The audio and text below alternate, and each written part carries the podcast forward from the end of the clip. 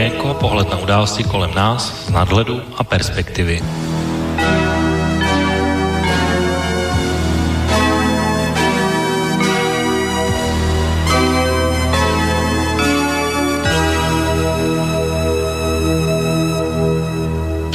Páteční, velikonoční, sváteční podvečer, vážení posluchači. Od mikrofonu vás vítá Intibo a začíná relace Okénko s datem 10. dubna 2020. A ačkoliv je tedy skutečně dnes sváteční volný den, tak eh, relace Okénko dnes přestávku nemá a znovu po dvou týdnech vás tedy vítám u jejího poslechu a ani dnes se tedy pochopitelně nevyhneme eh, politickým záležitostem a tomu, co se děje vlastně kolem nás a toho, co se dělo za dva týdny, eh, co jsme se tady v relaci Okénko neslyšeli. Pochopitelně ani za dva týdny se nezměnilo nic na tom, že náš život nejvíce ovlivňuje uh, virus pod kódovým názvem COVID-19 a i letošní velikonoce a letošní svátky budou určitě zcela jiné. Mimochodem z českého pohledu včera o tom ve svém proslovu mluvil i také Andrej Babiš, takže krátká ukázka Andreje Babiše. Vážení spoluobčané, je zelený čtvrtek, jsou velikonoce, svátky, které všichni milujeme. Pletení pomlásky, barvení vajíček, návštěvy u rodiny, blízkých, kamarádů. Hodně jídla, pití a hlavně s pomláskou vyšlehat holky, aby nám neuschly. A pořádně to zapít. Tak, jak to má být. Takhle to vždycky bylo.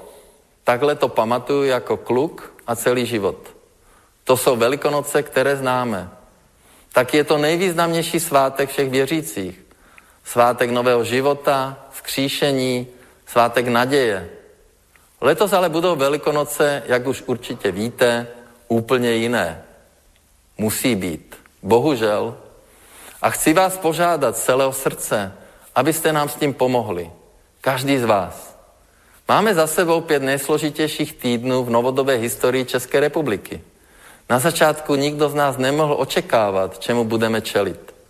Jsem překvapený, ale upřímně rád tomu, jak v této kritické době čelíme epidemii společně, jako jeden národ.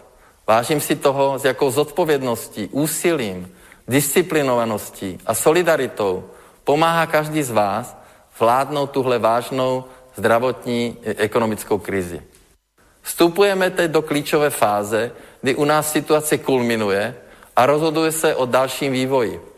A proto chci říct tu nejdůležitější věc. Je nesmírně důležité, abyste i o velikonocích dodržovali pravidla. Ideální je zůstat doma. Vím, že bude pěkně, ale přesto prosím, prosím vás všechny, buďte doma. Užívejte si jen nejbližší kruh rodiny. Dodržujte platná pravidla. Noste roušky a dodržujte rozestupy. Zkrátka chovejte se odpovědně. Je to nesmírně důležité pro nás, pro všechny a celou zemi. Nenavštěvujte příbuzné, nebuďte u zavřených prostorech mnoha lidmi. Je to opravdu nebezpečné, protože nemoc COVID-19 může být infekční, i když nemáte příznaky. Nechoďte po městě nebo vesnici na koledu. Žádné hloučky nikde u výdejných okének, na návsích nebo na náměstích. Žádné kolující panáky. Vyvarujte si i koledy u babičky. Právě seniory musíme přednostně společně ochránit. Doufám, že nikoho nenapadne navštěvovat starší lidi. A doufám, že každý z vás volá aspoň jednou denně všem z rodiny, co jsou ve vyšším věku a ptá se jich, jak se cítí a zdali něco nepotřebují. Tenhle proslov ještě určitě také uh, okomentujeme dnes, ale uh, vlastně jedna věc, která tam také padla, je o tom, jak se vlastně vláda stará o naše občany, co vlastně plánuje. A tento týden byl vlastně mimořádný tím, že mimořádně zasedala dva dní sněmovna, byla to skutečně vel, velmi urputná řeš mezi vládou a opozicí a vlastně jednou z takovou úplně nejmar, nejmar, nejmarkantnějších skupin, o kterých se mluví, jak vlastně celou situaci přežijí, ustanou stranou a jak eh, se s ním vlastně vyrovnají, tak je vlastně skupina živnostníků. A, což jsou vlastně takový ti drobní malí podnikatelé, samozřejmě provozovatelé restaurací, barů, kulturní zařízení a podobně, kteří vlastně jsou už v podstatě měsíc odříznutí od jakýchkoliv příjmů, respektive díky nařízení vlády musí mít zavřenou provozovnu a jsou tedy vlastně zcela odkázáni na to, buď na to, jaké si vytvořil zásoby, pokud nějaké mají, anebo případně na nějakou státní pomoc. Ona pomoc vlastně bude mít určitou podobu, o něj dnes, dnes také budeme mluvit a Otázka je samozřejmě, jestli ta pomoc je dostatečná, jakou by měla mít podobu a jakou no, vlastně výdrž to způsobí v životě těchto lidí a jestli vlastně budou moc pokračovat dál, pokud tenhle současný stav ještě nějakou dobu bude pokračovat. Předseda podnikatelských odborů pan Bábek to celkem pregnantně vyjádřil tak, že vláda se snaží živnostníky zlikvidovat, a, takže jenom krátká ukázka pana Vlastimila Bábka. Ne, koronavirus české podnikatele nezlikviduje a nezlikviduje ani nic jiného. Jediné, co může zlikvidovat české podnikatele, je tato česká vláda. A daří se jí to.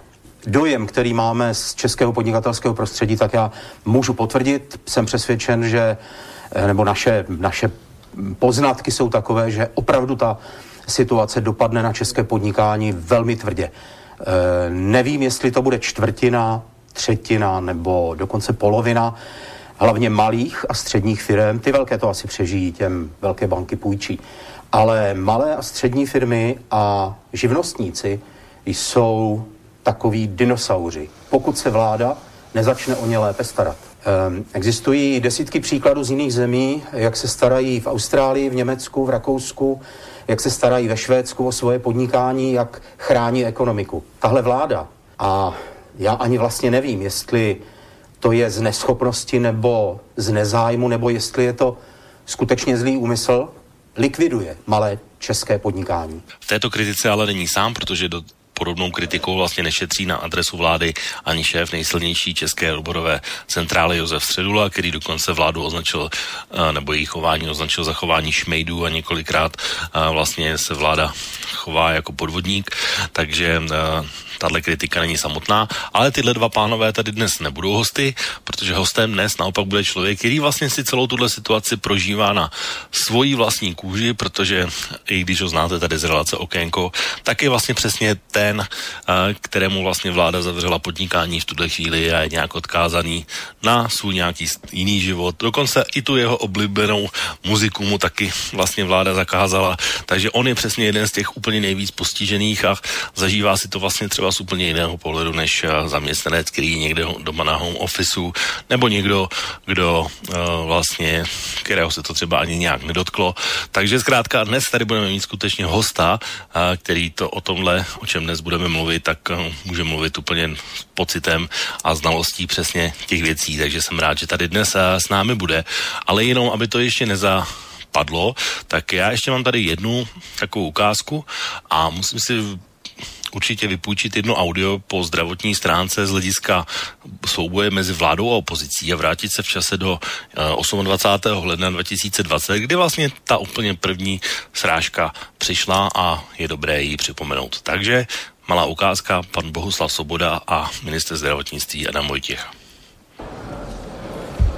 Vážený pane předsedo, vážená vládo, vážení poslanci. Navrhuji zařazení bodu na pořad dnešního jednání jako první bod informace vlády České republiky k opatřením souvisejícím se šířením koronaviru. Už jsem několikrát řekl, není mým cílem vyvolávat paniku. To v žádném případě.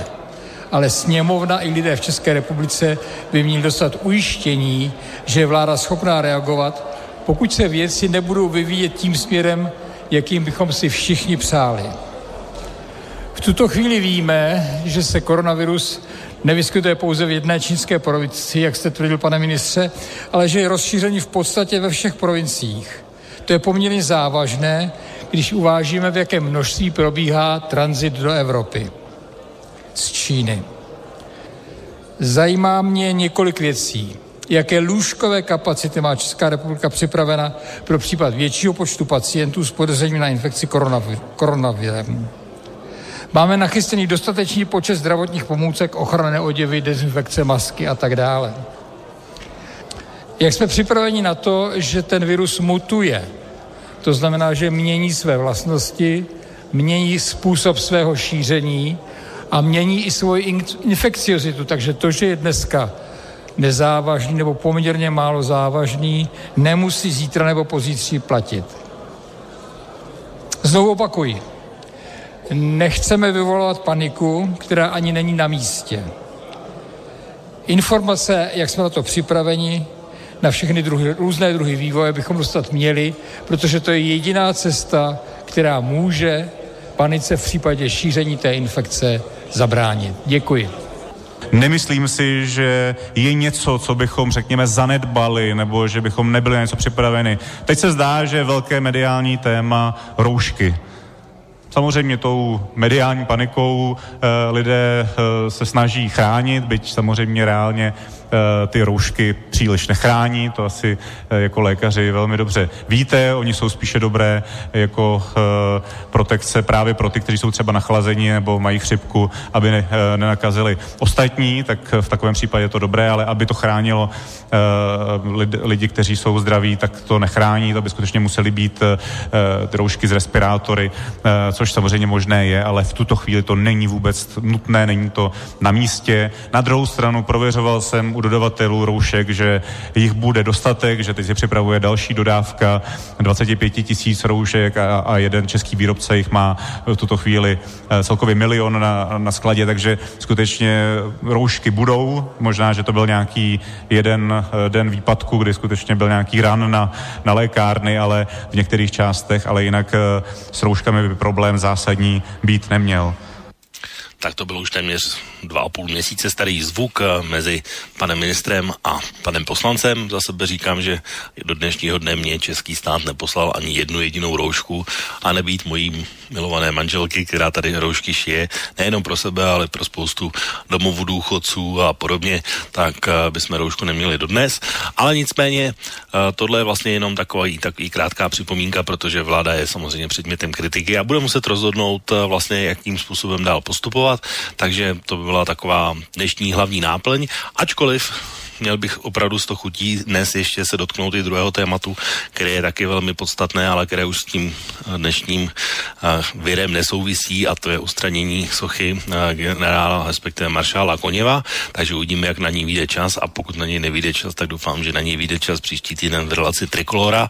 Každopádně doufám, že dnes si vážní posluchači svojí dnešní hodinku a půl naší relace Okénko také užijete. Pokud se budete chtít do ní zapojit, tak na telefonu 048 381 0101, na e-mailové adrese studiozavináč slobodnývyselač.sk a nebo na našich webových stránkách pod zeleným odkazem otázka do studia. Budete moct svoji otázku položit mému hostovi, který by měl být v tuhle chvíli na telefonu a tak jak jsem ho tady před chvilkou představoval, že to je člověk, který si vlastně tyhle strasti a neradosti dnešní doby užívá na vlastní kůži, tak je to pochopitelně Marty, tak to provozovatel barů a podobně, takže už, už jsme se tady několikrát toho dotkli vlastně z různých uh, pozic a dnes je to vlastně úplně snad možná poprvé, kdy s ním mluvíme v situaci, kdy provoz no, a jeho podnikání vlastně stojí díky tomu, že vláda Andreje Babiše rozhodla tak, jak rozhodla a ne proto, že on by sám chtěl. Takže každopádně dnes k tomu bude mít on mít co říct, takže Marty, vítám tě v okénku po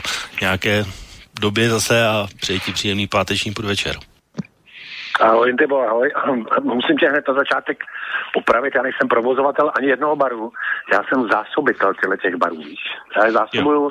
ani v nich dokonce nevysedávám už asi 15 let, ale, ale jsem zásobovatel baru a to hlavně v centru naší matičky Prahy, takže tam se život zastavil, tam jako tam není no, o, tom, o tom jsem se právě chtěl bavit v úvodu, jsem se tě chtěl zeptat vlastně, jak se máš a jak se podniká podnikateli, když mu stát zakáže podnikat. No to se, to, to milý podnikatel nepodniká. My naštěstí ještě jakoby máme online prodeje, takže jsem za těch, jak dlouho to teď trvá, to už bude měsíc, co jsme zavřený? No já myslím, že to je 12. Je to 28, března, to bylo nějak podobně. 13. 13. 13. března to vlastně zavřeli, že to vyšlo. 12. jsme naposledy byli v práci, takže už jsem měsíc doma a za tu dobu jsem odpracoval čtyři dny, protože jsem vozil internetovky. To znamená, že jsem vlastně vozil lidem do domácnosti alkohol. No. No, tak online to je ještě jediná možnost, která teď nějak funguje, jakoby, protože to je vlastně jediný způsob, eh, jak něco můžeš vykonávat. Ale já ještě, než se dostaneme k tomu podnikání, jak to vlastně funguje u tebe, tak eh, vlastně já jsem říkal v úvodu, že vlastně státi paradoxně zakázal i tu druhou část, tedy tvůj koníček, to znamená, uh, protože máš i svoji kapelu a koncerty a podobně, tak to vlastně taky pase teď v tuhle chvíli.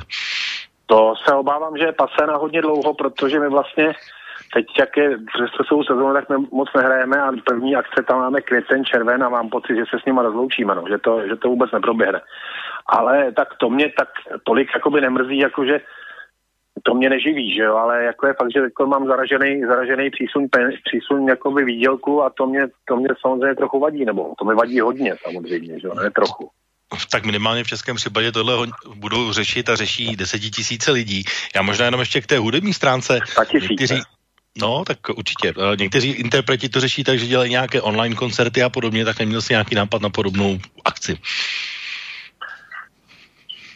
Uh, technicky, my to, my to jako technicky samozřejmě můžeme udělat, uh, ale a taky, taky si nebudu namlouvat, že by se na nás koukali nějaký uh, tisíce lidí nebo stovky lidí, rozumíš? Jako samozřejmě to technicky, jako jde to udělat, ale uh, zatím jsme se, zatím uh, takhle, náš, náš kytarista je medic a je v karanténě v Karlových Varech, takže se nevídáme a my si s basistou dáváme takový osvěžovací zkoušky rytmiky, aby jako jsme se z toho nezbláznili, tak si dáváme prostě zkoušky rytmiky. Takže jakoby muzicíruju si, ale s koncertama je to teď fakt jako špatný a dlouho to špatný bude. No, tak teď je vlastně taková, takový období různých maturitáků a podobných věcí. Je vlastně už dobré počasí, takže už by se mohl konat nějaký open air, když by na to přišlo. Teď už vlastně i ty hudební festivaly taky nebudou. Tak, eh, tak to je vlastně taková druhá věc, co jsem chtěl. Ale jenom ještě, když už jsme teda u těch písniček, tak eh, Xindl X to vyřešil tak, že trošku podrážil Michala Davida a sepsal si vlastně písničku s názvem. Roušky. Tak neměl ty si nějaký, nějakou chuť taky napsat nějakou písničku o tvrdém životě? Ne, ne, ne, ne, Neměl jsem eh, chuť napsat písničku, ale v tu chvíli jsem chtěl soudruha Ladislava Štancla, alias Michala Davida, poslat výškam úplně přesně. Jo. Je před 22. hodinou, že to neřeknu. A hlavně, že on, když se tak dere o jakýkoliv autorský práva, je v 80. platil italským, italským autorům. To byla prostě zase, zase jednou kolotočárna jako prase. Já toho člověka už začínám bytostně nesnášet. Nemyslím Xindla myslím toho toho kolotočáře. Takže to byl jen takový příběh na zviditelnění. Samozřejmě se, já jsem viděl live koncert Marty Jandový tady s Ondrou Pátkem, který to natočili na louce, na propasti a je tam řada velmi roztomilých dílek. Každý muzikant prostě něco, něco neustále věší na Facebooku a je mnohdy hrozně příjemný se na to dívat. Jako je to hrozně hezká iniciativa a mám to rád protože teď takzvaně každý hraje za svý, rozumíš, bez efektů, s akustickým nástrojem. Někdy vidíš fakt příjemné věci, někdy vidíš nějaký neuvěřitelný neumětelství, a to je jedno, je to, je to zase hraní od srdíčka, je to pěkný. Pak je to jako pěkný. No, je to proto, fakt zážitek. O tom, proto o tom mluvím, že se takhle v tom tvém případě takhle pěkně skloubí nejenom ta podnikatelská část, ale i ta hudební a tohle má samozřejmě taky své dopady. Mimochodem, když už se budeme bavit o kultuře, tak uh, jestli něco už je vlastně ještě v daleko větší krizi, tak, tak to je právě uh, vlastně minimálně česká kultura. S okolností dneska byl minister kultury za Orálek vyzvaný k rezignaci ze strany divadel a pak vlastně knihkupectví a podobně. To je vlastně taková stejná skupina, kde vlastně ty prodeje jsou tak minimální, kde vlastně už taky taky žijí jenom vysloveně z onlineu, ale není to žádná sláva na nějaké přežití a tam vlastně asi peníze pravděpodobně minimálně v kulturní oblasti dojdou velice rychle, nebo už se to projevuje, že už nejsou. Tak tam dojdou samozřejmě velmi rychle, ale hlavně, víš co, ono všechno zlý je mnohdy pro ně se dobrý. Jo. A Uh, oni se ty divadla, jako, uh, oni se ty divadla naučili prostě si dojít pro ten grant a potom si to tak nějak jako naplánovat a jet. Ehm, všichni jsme nějakým způsobem o sobě výdělečně činný. A já v tuhle chvíli vím, protože nejsem zase úplně nezodpovědný, ať na to vypadám, takže prostě dalších třeba měsíc a půl, dva měsíce na nějakým polštáři při velmi skromném životě přežiju. A oni řvou už teď, což si um, neumím, neumím si to moc vysvětlit. A nevím, proč by zrovna za Orálek, kterýho já úplně nemusím, že jo, ale nevím, proč by měl rezignovat v této situaci minister kultury, kterýho kterým vlastně v podstatě jim tenhle ten stát eh, celkem chvíle má mnoho, mnoho těm divadlům, a to nemluvím o Národním divadle a takovýhle jako jasných scénách, jo. ale kterým vlastně funguje jako agentura, která jim zařizuje granty. Tak když teď vysnou peníze a budou peníze prostě jinak, tak páni umělci mnozí z rušky dolů, no, tak jako co se dá dělat? Jako to, to postihlo, jako víš, abych se zabýval lidma, kteří jsou opravdu v hmotný nouzi a ne lidma, kteří prostě si třeba neuložili peníze, že jo, nějaký, nebo nemají, nemají žádnou rezervu. No a není to velmi no zvláštní, to když souvis... různí umělci ještě před měsícem jezdili na různá baly a různá takovéhle exotické destinace no, a najednou, ne, najednou nemají peníze? No, přesně, tak jako prostě neměli, nebo takhle, tak prostě letos nepojedou nikam na dovolenou, no, nebudou se v Super CZ jako fotit, jak jsou, jak jsou prostě u moříčka, a odpojedou na Šumavu a nebo, nebo, nebo nepojedou nikam a je spousta lidí, kteří jsou opravdu hmotní nouzy. Rozumíš, já nevím, proč se bavíme zrovna o těch, protože jsou vidět, že? No, Ale jsou skutečně lidi, kteří no, jsou skutečně lidi, kteří jsou hmotný nouzy a bojí se, jako, jestli zaplatí nějakou složenku už v květnu, tak těm bych, jako ty bych opravdu dal do první lajny nějaký pomoci, aby, aby důstojně přežili, že Ty, ty lidi se, je to nápor na psychiku samozřejmě, ty lidi se opravdu bojí, že jsou znejistělí. Tohle jsme samozřejmě někde zažili. Já jsem zažil něco podobného. Já jsem zažil povodně a díky tomu, že mám svoji klientelu na Praze 1 a ta byla dokonale pod vodou, že jo, tak jsem taky už měl výpadek dva měsíce. Jakože jsem nedělal téměř nic, nebo že jsem spadnul tenkrát, já jsem tenkrát spadnul o 70%, že jo. Tak já si to pamatuju ještě jako teď vlastně, ty no. pražskou povodeň, která se tak jako postupně valila z jižních Čech až na sever, tak jako ano, vlastně na ano. A Igor Němec, myslím. Pamatuješ si, jak Igor Němec říkal, jo, nic se neděje, jsme připraveni úplně dokonale. Bum, a pak jsem se koukal, ano. Ano, pak jsem se koukal ze Žižkova z takového mostu, tak tam takový most, takový přechod a koukal jsem se do, do Karlína a říkal jsem, co tam je divný, tam se nesvítí. No a ono, bylo, ono tam bylo tak po druhý patro vody. Jo. No, takže já no, už takže, jsem tímhle tím trochu to... zocelený, je to 18 let a jsem tím zocelen. No právě, to je právě moje otázka, když se dostaneme u toho podnikání, tak vlastně tak eh, zprávy z Číny chodily v určitém různém předstihu. Já jsem tady pouštěl v úvodu uh, audio ukázku z poslanecké sněmovny, kdy se o tom opozice zajímala. Adam Vojtěch říká, jsme v pohodě, jsme připravení, všechno máme, nic nám nehrozí v podstatě.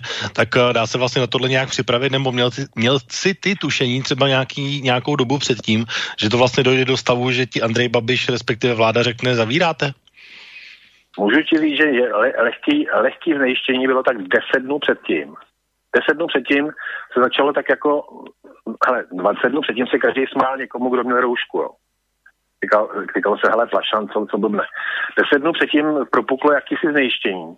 A když to vypuklo, tak to opravdu byl nejhorší timing, který mohl existovat, protože, jak víš, tak v centru Prahy je spousta irských hospod, který já z některých z nich zásobuju. Takže svatý Patrik vůbec neproběh, což byla pro mě první taková ranka, kterou jsem dostal. No a pak vyšel ten, vyšel ten celkový zákaz, takže hotovo, že jo. Takže hotovo. Ale v tomhle tom prostě lítáme nějakým způsobem všichni a v podstatě teď všichni čekáme, uh, kudy z toho ven, že jo. Já bych teda nejradši úplně šel zítra do práce, ale když mě asi nikdo nepustí, no tak tady budu sedět jak, eh, jak tygr v kleci, tady vítám a, a nemůžu celkem nic, no. No to bylo hodně takové může... rázné, že ještě, já myslím, ve čtvrtek to bylo tak jako, že v pohodě den. A, pak, a pak najednou od druhého dne zavíráme a konec, jako, že to bylo tak jako úplně náhle. Ale víš, o čem to hlavně svědčí, jo?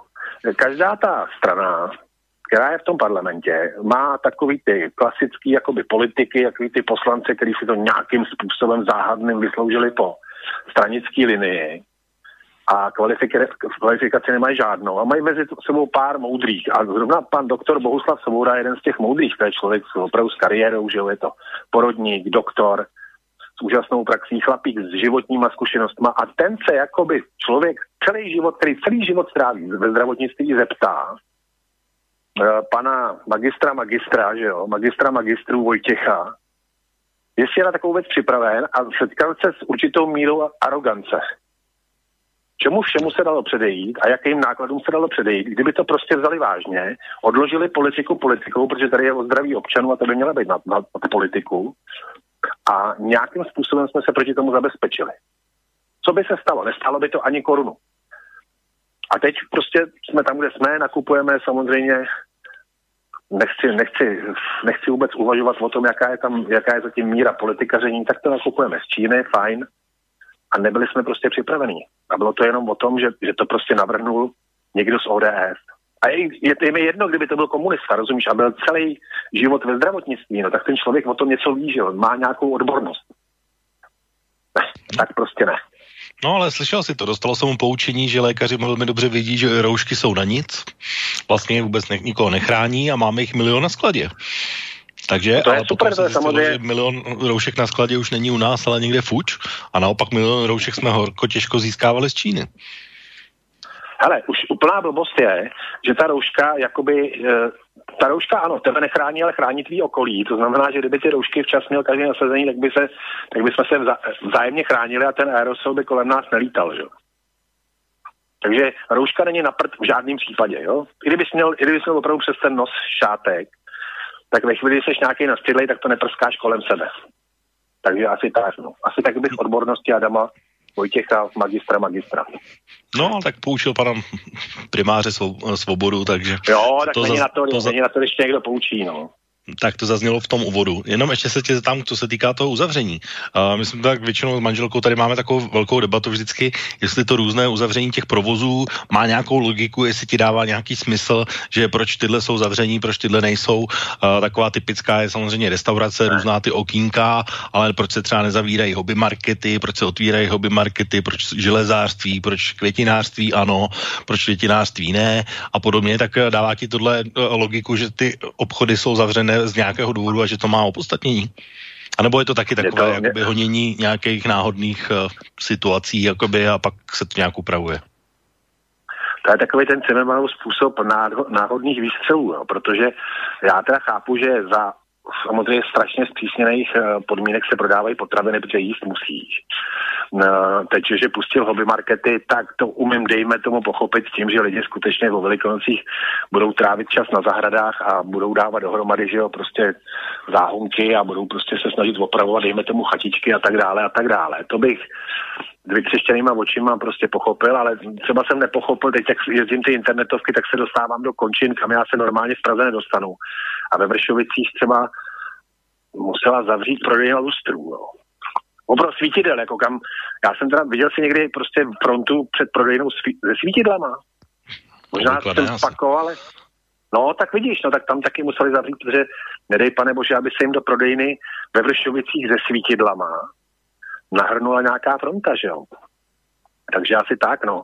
Ono to, víš co, ono, tohle asi nemá logiku. Já se zase, abych nebyl úplně skeptický, já se zase na tu vládu až tolik nezlobím, no, protože oni musí v tuhle chvíli si teda opravdu hrábnou na dno, protože tentokrát není prostor na žádný šmečka, není prostor na politikaření a jsou, jsou opravdu jako tváří v tvář obrovskému průšvihu, který by mohl nastat. Jo. Zatím nenastává, protože musím smeknout teda našemu národu, uh, opravdu jako musím smeknout klobouček, chováme se velmi ukázněně a fakt jako jsme k tomu přistoupili strašně dobře a strašně jsme to té vládě teda zjednodušili, jo, protože se fakt chováme dobře. Musím říct, že jako z lidí jsem teď úplně nadšený. Hmm, a čím to je podle tebe, že samozřejmě... jsme tak disciplinovaní, zatímco francouzi, britové a jiní v jiných zemích, nemluvě o Italech třeba, tak disciplinovaní nejsou? No tak jako francouzi jsou francouzi, že jo, ty disciplinovaní nikdy nebyli, Italové, co si budeme povídat, taky ne. A u nás je to ta naše nešťastná německá poloha prostě, jo.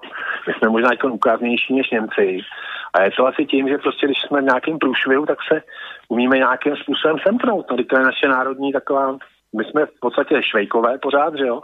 A když přijde nějaký jakože zlo, co jsme si vyhodnotili jako zlo, a zlo to asi je samozřejmě, že jo?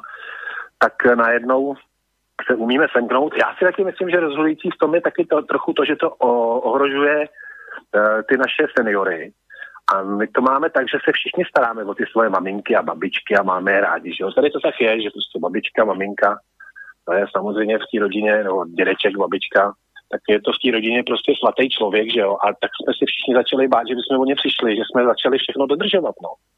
Na tohle jsme hmm. fakt jako frajeři, to se vždycky se semkneme v takovéhle chvíli, pak jsme ukázněni. Musím říct, že jsem lidí nadšený. Hmm, ale ne, nemáš určitou depku v tom, nebo myslíš si, že to ještě vydržíme měsíc, dva třeba, kdyby ta situace ještě nekončila? Já mám depku z toho, že si řekl, že měsíc. Já už mám depku dlouho, protože já jsem, jako víš co, já jsem zvyklý na ten svůj rytmus, kdy ráno ujíždím do té Prahy, uh, udělám si tu svoji práci, rozumíš, zastavím se tamhle v toustárně na sen, senzační toust, mám ty své zastávky, kde jako jsem mezi lidma, že jo, vydělávám si ty svoje peníze pomalu, ale jistě. A, a je to takový rytmus, který už dělám dlouho, já to dělám 20 let. A, a najednou to nemám, najednou nic z toho není. Tak to je fajn, když si dáš týden volno, ale po 14 dnech už jsem byl velmi nervní a uh, po třech nedělích uh, po třech nedělích už jsem teda opravdu, a teď už tady s tebou házím jako blázen, no, to už takhle dlouho jsem, já jsem nikdy ani neměl měsíc dovolený, že jo, takže a vůbec nevím, jak se s tím, jak se s tím zach... A navíc, ještě kdybych mohl někam vypadnout, ale já nemůžu. No to je další věc, o které určitě budeme mluvit později. Já jenom ještě, protože já to neříkám jenom tak jako z plezíru, protože uh, v České republice stav nouze je uh, vlastně uh, schválený sněmovnou z tohohle týdne minimálně do 30. dubna, ale původně Andrej Babiš a vláda chtěla až do 11. května, čili by to byl ještě jeden krásný měsíc uh, minimálně, že by to trvalo, ale může to být samozřejmě déle, takže to není vůbec uh, neopodstatněná poznámka, že to ještě seš teprve v poločase možná teprve. Já mám takový, já mám takový zvláštní pocit, že po té, co tohleto jako vynesli, tenhle ten trům, že bychom byli doma do konce května, takže možná potom byl uklizený uh, plukovník Primula, protože já jsem zase něčemu se nedělím, on je voják, on všechno řeší jakože po vojensku, jo. Ale zaprvé jsme si už teda asi úplně, otázka je, jestli vláda na to má, aby jsme byli doma. Já si myslím, že ne. Že na to už nemá, aby jsme byli doma. A je prostě potřeba nějakým způsobem tady rozhýbat ekonomiku. Ono to není jenom, že o tom, že nepracuju, nevydělávám, ono taky o to, že uh, neplatí se spotřebky z benzínu, protože já jsem si natankoval naposledy, už ani nevím kdy, a neprobíhá, neprobíhá taková ta běžná spotřeba, že jo.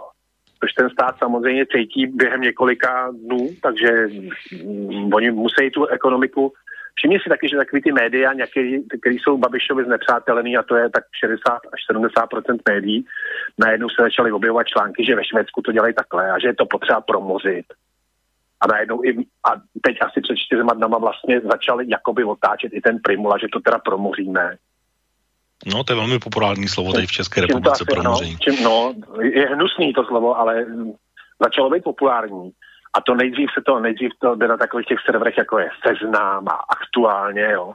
A najednou to tam začalo problikávat, takovýhle hlášky, a teď už je to v podstatě jako, teď museli sehnat nějaký ty virologie a bakteriologie, aby řekli, jo, to je správný, takhle to uděláme. No a najednou se z toho stává úplně agenda, jako, že to takhle teda nakonec bude, že jo. No největší cynici, co jsem já slyšel, tak říkali, že to je vlastně taková důchodová reforma, že vlastně, a že to je vlastně něco jako podobné jako chřipce, že chřipce, a to kdybych pustil toho Adama Vojticha celého, tak on tam říkal něco jako ve smyslu, že no jo, ale teď ani vy nevíte, že už tady zemřelo 12 tisíc lidí na chřipku a taky to nikdo neřeší, takže vlastně to je jenom taková jako jiná verze toho vlastně, protože ty lidi stejně zemřít musí na něco, tak co jsem si o tomhle třeba? To je, Teď, eh, to je pravda, nakonec stejně, ale všichni nakonec zemřeme, to je, to je jediný jistý, že všichni nakonec zemřeme, dřív nebo později samozřejmě, a zemřeme patrně na následky nějaké nemoci, na kterou, který bys teďkon, tu bys teďkon přešel s lehkým zakašláním. Ono je, velmi, ono je rozdíl mít zápal plic, když je ti 45 a je velký, velký rozdíl mít zápal plic, když je ti 70, že? Všichni nakonec umřeme na to, že řeknou, ano, si zlomil nohu v krčku, dostal zápal plic, zemřel. Takže jako svým způsobem je to důchodová reforma, je to, zní to strašně, že jo. Ale ten život to takhle dá. To jako no, prostě... Pojďme se vrátit, pojďme se vrátit k těm aktuálním problémům českých živnostníků. Tam se tě jenom, když si vezmeš ty sebe jako podnikatele, komunikují s tebou nějak úřady, nebo respektive máš ty nějaké zkušenosti z tvojí komunikace s úřady, mám, že by ti třeba poradili, mám. co můžeš dělat, co nemůžeš, nebo jak se chovají? Ale člověče, musím, musím ti říct, že se chovají dobře. Že zatím všechno, co jsme potřebovali vyřídit, tak jsme vyřizovali přes datovky. A jako musím říct, že poprvé jsem teda využil tyhle výhody, jakože opravdu ta komunikace bez jakýchkoliv protivenství takhle na tom, já to nedělám úplně, mě datovku spravuje Kačenka, víš, takže já se s tím až tak nezabývám, ale Káča říkala, že úplně bez problémů se s náma komunikuje. Formulář na tu 25 slavnou přišel, přišel tuším ve čtvrtek a zatím ta, komunikace s těma úřadama fakt jde dobře. Musíme jako, nerad je chválím, ale musíme pochválit, jde to dobře. No, musím se tě zeptat na jednu věc, která taky hýbla žlutí mnohých a to je uh, vlastně uh, takzvané očkodnění podle zákona o uh, nouzovém stavu, který vláda po deseti dnech změnila vlastně na zákon o zdraví, kde už ta povinnost není. Uh, strhla se kolem toho debata ve smyslu, že to je vlastně, a to je ten případ třeba toho šmejdského chování, že vlastně v tom prvním zákoně je jasně napsáno, že stát, pokud vlastně podnikateli znemožní podnikání, tak odpovědný za škodu a musí mu ji nahradit, zatímco podle toho druhého už tam tahle povinnost není. Takže tam se tě, jak ty tohle, tohle vnímáš a e, je to třeba případ e, pro nějaké souzení se? Hele, uh, určitě by se našla nějaká klička, ale řeknu ti případ, který se, okam, který se tady stal a je to asi 70 let tomu razat, takzvaně. Tady byl nějaký pan Lebeda, který měl v Praze tiskárnu.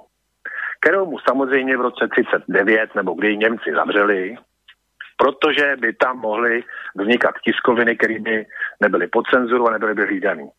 Takže mu ji zavřeli, zapečetili, on odjel do své vily tady v Louňovicích, že jo.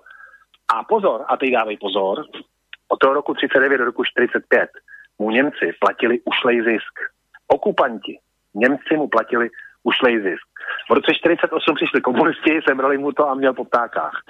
Takže už pozor, tady už je cosi zvláštního a nebo jako vzhledem k výrobním prostředkům a k jejich vlastnictví, tady by to asi, kdyby to prošlo soudama, tak chci věřit tomu, že by to ty živnostníci vyhráli, nebo ty podnikatele, protože skutečně to přišlo tak, že my jsme to museli zastavit ten na den. Ne z vlastního rozhodnutí a zastavila to vláda prostě nařízením, že jo. No, proto se na to tam mohli... mnozí právníci říkají, že tak, jak postupovala, tak ten nárok přímo vzniká. Minimálně na těch 10 dnů, no. to bylo v té první fázi.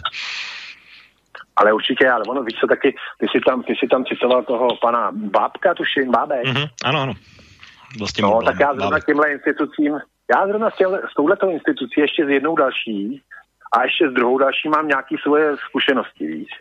No, proto se na ně ptám, proto jsem... si tady, aby jsme o nich no, mluvili. hele, existoval eh, pan Bábek, ten má, já nevím, jak se ta jeho organizace jmenuje, potom byla nějaká živnostenská, jakoby, zakládala se nějaká asociace živnostníků, kterou jakoby šéfoval Havlíček, pozor, ale Pavel, řezník Slatov, a pak byla co si, co si, a podle mě založil Babiš, a to byl tenkrát Havlíček Karel, dnes minister dopravy uh, dopravy, obchodu. čeho ještě, průmyslu. Průmyslu a obchodu. A všeho míra, ano, všeho míra, což je Babišův úředník, jasně. A oni vždycky si všimli, jak se vymlouvala Šilerová něco, zvedla, říkala a po konzultaci s asociací živnostníků a malých podnikatelů, co to je, v životě jsem je k ničemu nepotřeboval, tuhle tu asociaci. A takže se, a zase tahle ta partička Bábek a řezník z toho, z Klatov, založili asociaci a já jsem dokonce jednou řekl, ano, já vám zaplatím členský příspěvek, tak jsem zaplatil 500 korun, tuším, a řekl jsem, ale chci vědět, kolik z té asociace nás je. A pan Havlíček mi řekl, to ti nemůžu říct. A říká, ano, tak já, můj další, nezaplatím. Protože když mě někdo chce vtáhnout do nějaké asociace a neřekne, neřekne mi ani, kolik máme členů, to si já si myslím, že by neměla být tajná informace, že jo.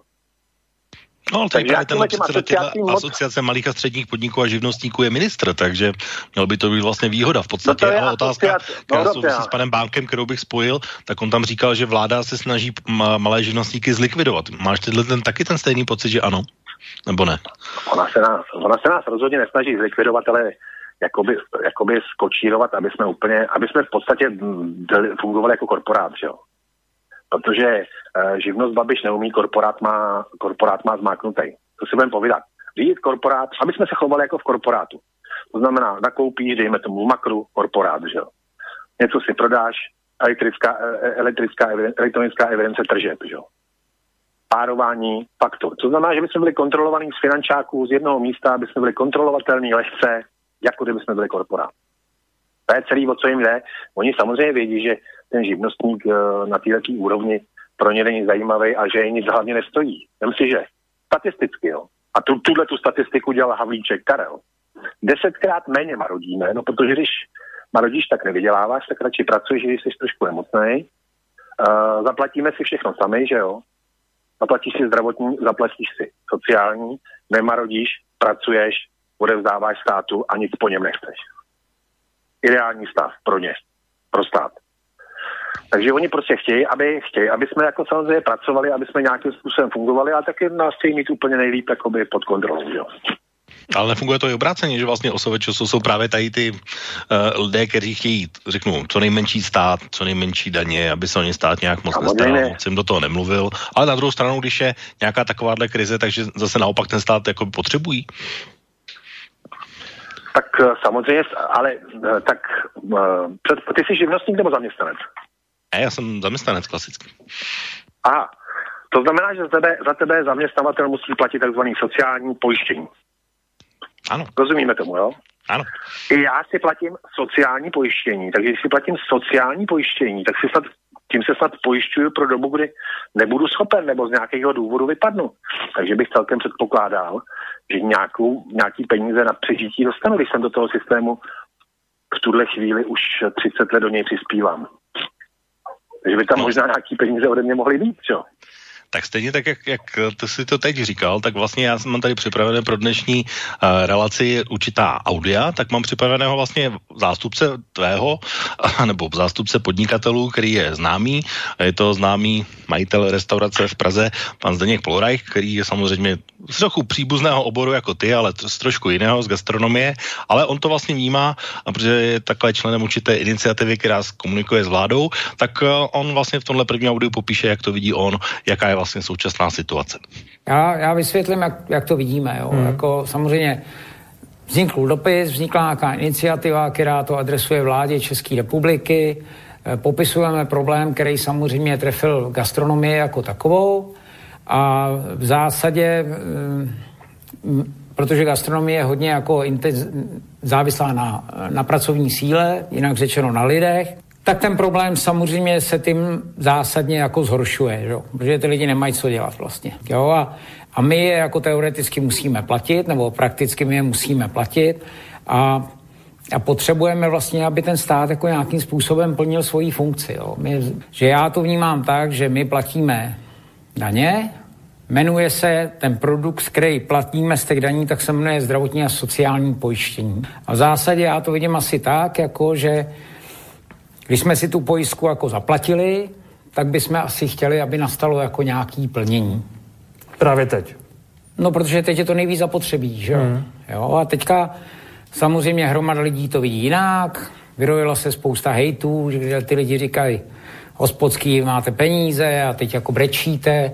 My nikoho nežádáme o žádný milodary, my prostě si myslíme, že, že stát, který hospodaří s našima penězma, nejenom našima, ale všech, tak jako to pro něj přináší nějaký, nějaký elementární závazek se prostě o ty lidi starat, když, když nastane ta krizová situace. Prostě by vám teď měl pomoct. No, myslím si, že, myslím si, že to, já to takhle vidím. Je to ohrožení pro restaurace skutečně tak velké? Jako skutečně může řada restaurací třeba zaniknout kvůli tomu, co se děje? To je bez pochyby, to je jasný. To je, to je, já si myslím, že gastronomický biznis se vždycky sám nějak zpamatoval, ať se dělo, co se dělo. Tentokrát ten, ten hit je tak obrovský, že si myslím, že to, že to je jednoznačně jako smrtící pro řadu restaurací? Dokážete třeba odhadnout? Máte, máte nějaké kontakty nebo nevíte? No, nevím, jako tak, tak beru to tak, že jako ta iniciativa, která vznikla, nebo ten gastrobiznis zaměstnává určitě v České republice desítky tisíc lidí. Nemyslím si, že ty restaurace z mý zkušenosti e, hospodaří s nějakou velikou rezervou a jako ty peníze dojdou prostě strašně rychle. Jaká opatření by třeba vám, když, když se bavíme o vašem pohledu, pomohla ze strany vlády? Jaká pomoc? Vy říkáte zdravotní a pojištění, to znamená odpuštění platby nebo nějaká finanční injekce?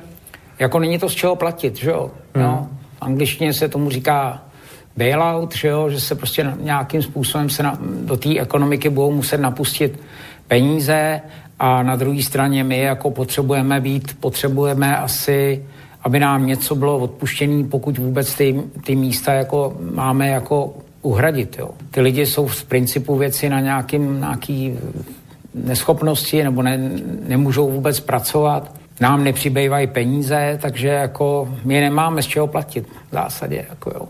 A to, to, co jste zatím slyšel od vlády, vás v tomhle směru nabíjí optimismem, nebo spíš vám to nestačí?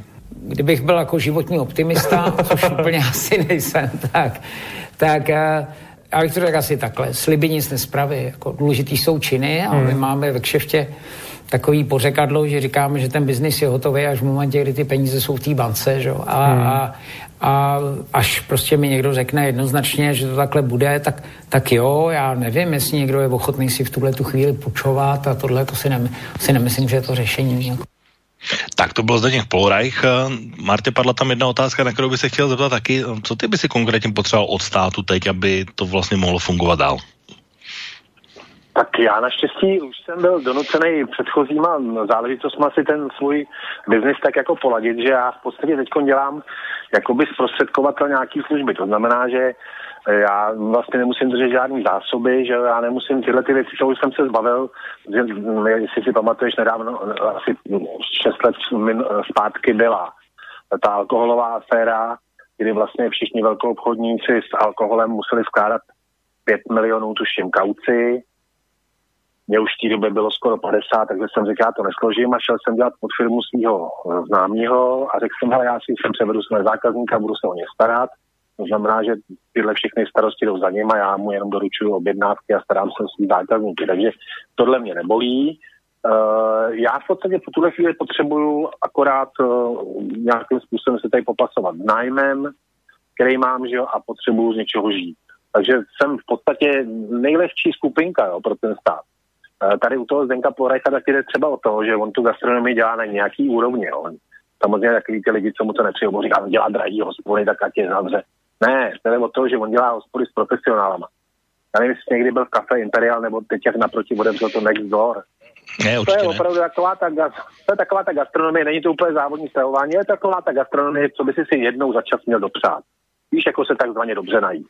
No a na to, to, na to potřebuješ výborně vyškolený číšníky, výborně, určitě chceš, aby ti to dělal výborně kvalifikovaný kuchař, jo, aby kolem tebe bylo čistěučko, aby to, bylo, aby to byl zážitek. A on to takhle dělá. A samozřejmě ten personál to stojí velký peníze, že? protože jsou fakt profici. A dneska, ve chvíli, kdy je nulová nezaměstnanost, držet profesionální tým ve všem, držet ve všem profesionální tým je prostě těžký. Že? Takže já jako chápu jeho obavy, naprosto chápu, že se bojí, že se mu rozsype prostě ten personál, nebo že se mu to nějakým způsobem jako rozpadne, ani on neví, jak to bude dlouho trvat, že jo. Takže no, samozřejmě vy se teďka Polonechy máte jednu společnou teritorium.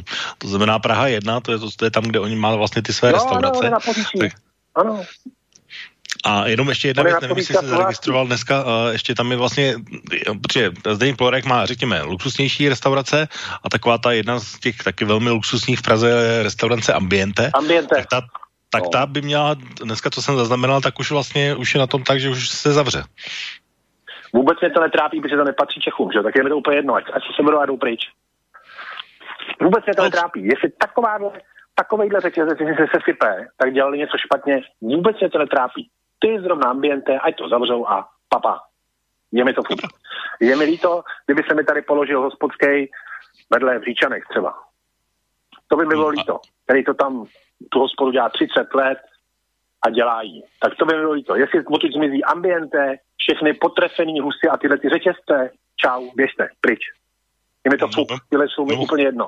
Mimochodem, dobrá otázka u vás v Říčanech a je tam je to nějaký rozdíl toho dopadu vlastně u vás jinak než eh, v centru Prahy? Tak samozřejmě, že tady je, protože ty lidi, třeba jako můj zeď zrovna, jako hospodu provozuje a provozuje jednu z nejlepších a provozuje dobře. Takže teď i přes to okýnko něco prodá. Ty lidi, co tam byli zvyklí chodit z úřadu na obědy, pro obědy, že jo, který pořídí za stovku, tak uh, nakoupili kluci prostě ty krabičky, vařej přes okýnko, snaží se aspoň, aby vyprodali zásoby. Si vím, že on to přišlo v sobotu, to znamená v sobotu má každá hospoda nakoupený zásoby, aby přes víkend vařila, že jo. Takže, uh, takže nějakým způsobem tam jede v nouzovém režimu. Takže jako přežije, on to přežije, že jo, ale, ale říkám, bylo by mi líto, každý, každý český hospody, která se ti snaží nějak netuctově obsloužit nebo je na místě, kam si zvyklý chodit. To, jako v centru Prahy jsou mi hospody úplně ukradený. Za prvé jsou zaměření na cizineckou klientelu, že jo. Za druhý prostě mnohí z nich si pořídili lidi, kteří s tím nemají nic společného a jenom tam tajou peníze z nějaký jiný kriminality, čímž vůbec nemyslím Zdenka Porejcha, rozumíš, to je opravdu člověk, který tu gastronomii někam popostrčil. A jestli se tady sesype ambiente, tak mě osobně je to úplně jedno. No ale zase to máš ty Dokonce... navázané na, na, ten svůj, na ten svůj odběr alkoholu jo, a podobně. Ale pro mě je, hele, pro mě je stokrát lepší. Fakt je pro mě stokrát lepší klient. Uh, třeba galerie platí, dostaneš úplně skvostě najíst za, na lokalitu férový peníze, tak uh, a chodí tam, a jsou to tak férový peníze, tam může chodit česká klientela z okolních kanceláří a tak, že se tam opravdu dobře najedí a ten oběd tam pořídí za 160 korun i s, s dezertem, tak to je pro mě stokrát lepší zákazník. Opravdu, je to pro mě stokrát lepší klient. A já vlastně řetězce žádný nedělám, takže je mi to úplně takový ty ambiente, potrefená husa. Ty stejně mají navázaný svoje uh, dodavatele a stejně se chovají zase jako každý jiný korporát. Takže tyhle jsou mi úplně jedno. Fakt jsou mi úplně jedno.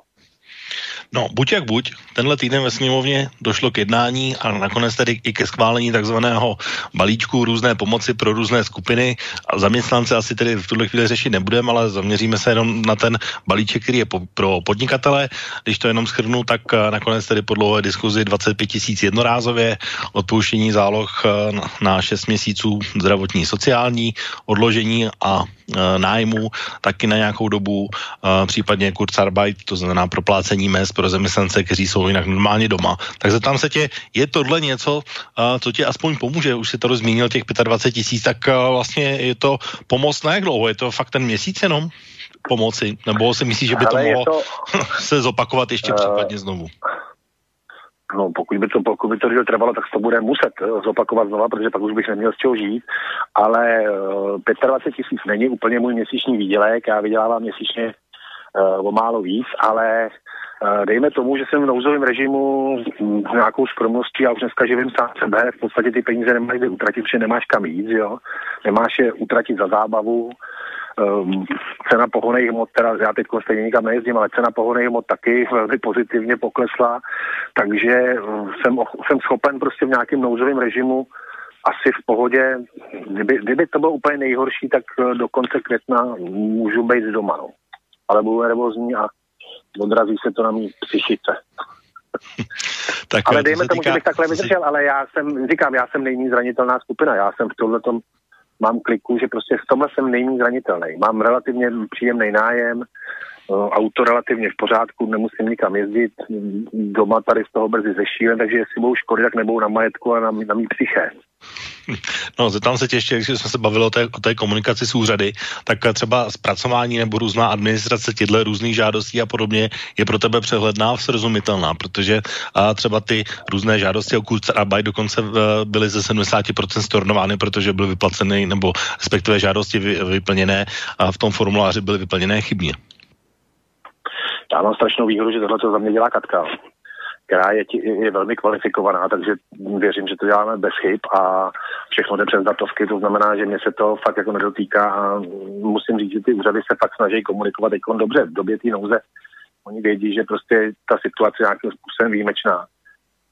Takže jako skládám celkem úctu našim úřadům, se snaží. Tak se snaží. Netvrdím, že je to stoprocentní, ale vidíš tam prostě snahu těch lidí to nějakým způsobem společně zvládnout, které když vyvolávám hesla. Ne?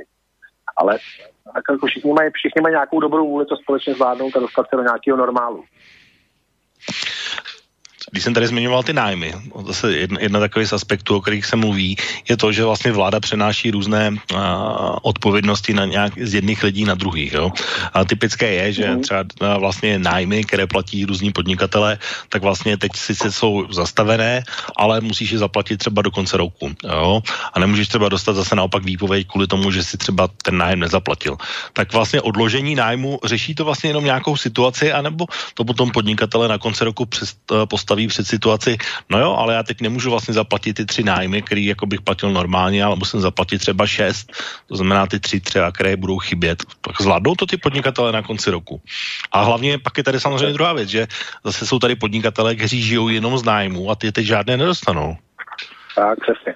E, to zase, zase musí jít kus od kosu. Jo. Tak u mě je zase, já jsem nejméně zranitelný, já mám paní domácí, za tou jsem zašel, paní domácí je v důchodu, už je to hrozně hodná paní a tak jsem za ní zašel, tak jsem paní Stárková víc, co jsem okolo děje, že jo, a ona řekla, jo, samozřejmě vidím. Já už jsem říkal, Martina, už myslel, že ani nepřijdeš.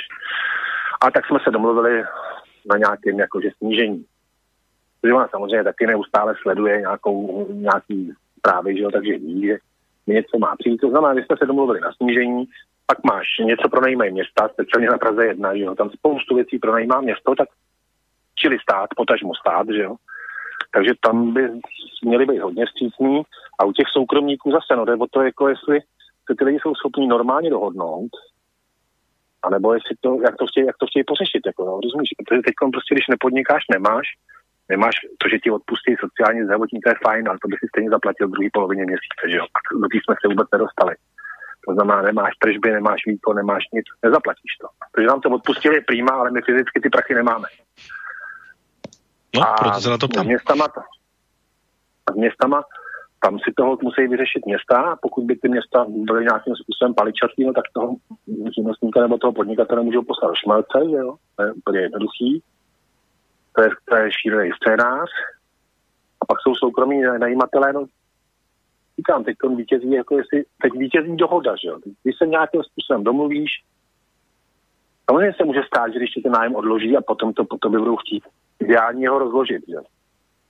Ideální bylo ho rozložit. Protože jestli někde platíš 15 tisíc nájem, tak když pak budeš po nějakou dobu platit 17, tak to ti asi nezabije. Ideální model je rozložit to, ale musíš, musíš se na tom dohodnout. No, teď, je to, teď je to o dohodách. Tak určitě ještě k tomu se dostaneme, protože uh, o budoucnosti mluvil taky Zdeněk Plorejch, takže druhé audio se Zdeněkem Ploreichem a potom vlastně ještě se na, vrátíme i k těm nájmům, a protože teď Zdeněk Plorejch bude mluvit nejenom o tom, co nás čeká, nebo tam, kde jsme, ale o tom, jak to bude v budoucnosti. A jsou tam některé velmi zajímavé názory, které určitě bychom měli také zmínit. Takže Zdeněk Plorejch po druhém. Nebojte se tak trochu toho, že ty zavřené hranice, omezení různých svobod a podobně, že si na to lidé zvyknou. Ostatně já když čtu některé reakce, tak ne každému to vadí. Já si myslím, že to je prostě iluze. Všichni jsme tu svobodu ochutnali a tak vy to přesně umíte představit, ne, že byste nikam necestoval. Já jsem to zažil a vím, jaký to je a, a jsem přesvědčený, že, že lidi tady hmm. nejsou zdaleka tak zabedněný, že by se jim něco takového líbilo. Hmm. Já, si, já tomu prostě nevěřím. Hmm. Evropa je super místo k žití, je to všechno skvělý, akorát je to zbytečně e, e, přeúředničený takový a, hro, a hrozně neakceschopný. Myslím, že prostě typicky ten Brusel, nebo tam prostě vznikne nějaká trošku taková úřednická šlechta. Já, já jsem přesvědčený, že kdyby tam přišel krizový manažér a sauditoval to, že by se to dělalo, dalo dělat možná v půl celý. Jako. Evropská unie, myslíte? Myslím si, že jo. Celý to vedení toho, protože nemyslím si, že tam je úplně jako produktivita jako dokonalá a je to týden zpátky, co já nevím, co říkali, že se vlastně nic neděje všichni. Jako, myslím, že ten svět je, je to hrozný je to hrozný, promiňte mi ten výraz, ale jako wake up call, budíček, strašný, že jo? Hmm. Je to prostě pro spoustu lidí, je to obrovský vystřízlivění, protože najednou prostě dostali pecku na solar všichni a, a pomalu ani nevědí, odkud to přišlo. Hmm. Jste, jste optimista, co se týče Jsem. dalších Absolutně. měsíců? A se věšet nepůjdu, jako, že jo, prostě je to je to jednoduchý, buď to, to vydržíme, nebo prostě elegantně zkrachujeme, pán ví, co se všechno stane, nikdo neví, co bude a, a jako my se budeme rvát do té doby, dokud, dokud to bude dávat smysl a myslím, že, že to platí úplně pro všecky. Jo. Hmm. A co přinese, co přinese prostě ta budoucnost, nikdo neumí odhadnout, pán ví. Tak Marty, jsi ty taky optimista jako Zdeněk Pórech, že to přejde a že vlastně se vrátíme na tu trajektorii zpátky? A nebo případně, jak dlouho to třeba bude trvat podle tebe? Jo, to, to, to kdybych věděl, to kdybych věděl, tak to byla velmi cená informace, ale k tomu, co řekl Zdeněk Porek, tak to se můžeš jenom podepsat pod to, jo. My samozřejmě, až to přijde do uh, nějakého, slyšíme se? No, slyšíme se výborně. Jo, slyšíme. Až to přijde do nějakého normálu, tak stejně bude byti, protože ten turistický ruch tady nebude takový, jaký byl, že jo. To znamená, že to půjde trochu dolů, ale tak dobře, tak to půjde dolů, půjde to na 70%, no tak jasně, tak se prostě uskrovníš, budeš dělat za míň, ale budeš dělat, že jo, budeš nějaký akci, budeš si udržovat svý pracovní návyky a hele, my už jsme naučení jako žít i skromně, že jo. Horší to mají takový ty, kteří prostě jsou zvyklí jako jet nějaké highlight. Já jsem už v životě, eh, já umím žít za málo i za hodně, jak, jak to přijde, jo, ale ale ten Zdeněk měl naprosto pravdu, teď ho čeká, že to bude muset trošku předělat na českou klientelu, to znamená ceny bude muset dát dolů, že jo. Já jsem teď dokonce slyšel, že někde eh, na Můstku už je hospoda, kde je Plzeň za 35 korun, eh, Guláš za 105. Na chvilku se vrátíme do Prahy jako její obyvatelé, no tak jako fajn. Možná do míst, kam jsme předtím ani nemohli. No to je vlastně to, na co jsem se tě chtěl zeptat, protože uh, vlastně tak, jak jsme se uh, bavili tady o těch nájmech vlastně předtím, tak uh, myslíš si, že je vůbec možný, aby v té druhé polovině roku vlastně ty nájmy mohly být stejné jako teď? My jsme o tom měli vlastně debatu včera a zase s manželkou, že jsme se jako bavili třeba o lentenkovém biznise, protože uh, vlastně letenky třeba po Evropě byly velmi levné a teď je otázka, až se ta ekonomika dostane nějakým způsobem zpátky do kondice, tak jestli vlastně to bude tak, že uh, ty letenky budou zase stejně levné, jako byly, nebo budou dražší, protože se lidé nejprve buď budou bát létat, nebo, nebo anebo budou uh, dražší, protože vlastně si budou aerolinky léčit uh, nebo chtít nahnat nějaký vypadlý uh, příjem za tu dobu, nebo budou stejně levné, protože se naopak všichni lidi budou chtít teď po těch několika týdnech nebo měsících, kdy jsou třeba v českém případě zavřené hranice, vyrazit někam do světa, čili bude potom velká poptávka. Tak to jsou takové tři scénáře, vlastně během kterých by vlastně se to mohlo nějakým způsobem ubírat. Tak co si myslíš z toho, že z tyhle třech věcí nastane? Tak, ještě by, tak Marty se mi ztratil během mého proslovu, takže... Jo, jo, během to, to je ta hodina u toho outu. Hele, eh, já vím, že um, vzpomeňme si na jednoho člověka s takovým kýrkem, taky nám tady chtěl chvíli prezidenta, a když dělal ministra financí, tak řekl, že tohle ruka trhu vyřeší. A tohle zrovna ruka trhu vyřeší. Eh, z logiky věci, když prostě si bude připadat, že někam drahá letenka, nemusíš tam letět, tam prostě nepoletíš biznesy jsou biznesy, tak ty tam letět musí za jakýkoliv peníze a tohle ruka trhu nějakým způsobem jako je schopná si vyřešit sama. Pak, když je no. po něčem poptávka, je to ideální stav, že? No teď je právě otázka, jestli bude ta poptávka, anebo jestli to bude tak, že vlastně ty ceny půjdou zase dolů ještě, aby, aby vlastně ty lidé se zase letat naučili, anebo jestli to bude tak, že budeme vlastně z vysokých cen dolů, vlastně takovým opačným směrem. Tak pořád jsme, hele, sedíme doma měsíc, rozumíš, jako nedělejme, že nedělejme národní katastrofu. Já si myslím, že když tohle bude trvat dva měsíce a pak se to začne vracet do nějakého normálu, takže se to jsme schopni během 8, 10, 12 měsíců oklepat, jakože úplně tam jde o to, aby teda otevřeli hranice. Letošní sezona je zničená, to je daný. To je daný, prostě letos pak si užijou poskytovatelé domácí na nějaké ubytování tady po republice, protože si letos myslím, že na Lipně bude tak napráskáno, že se ani nedostaneš do vody.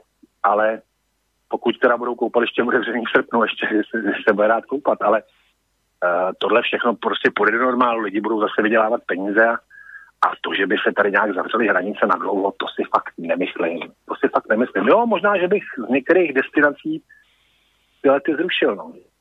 Některý, který jsou tak trochu zdravotně jakoby zdravotně zranitelný, no. ale jako jestli sem přiletí někdo z Německa, z Anglie, tak nevím, co by se mohl přitáhnout. No.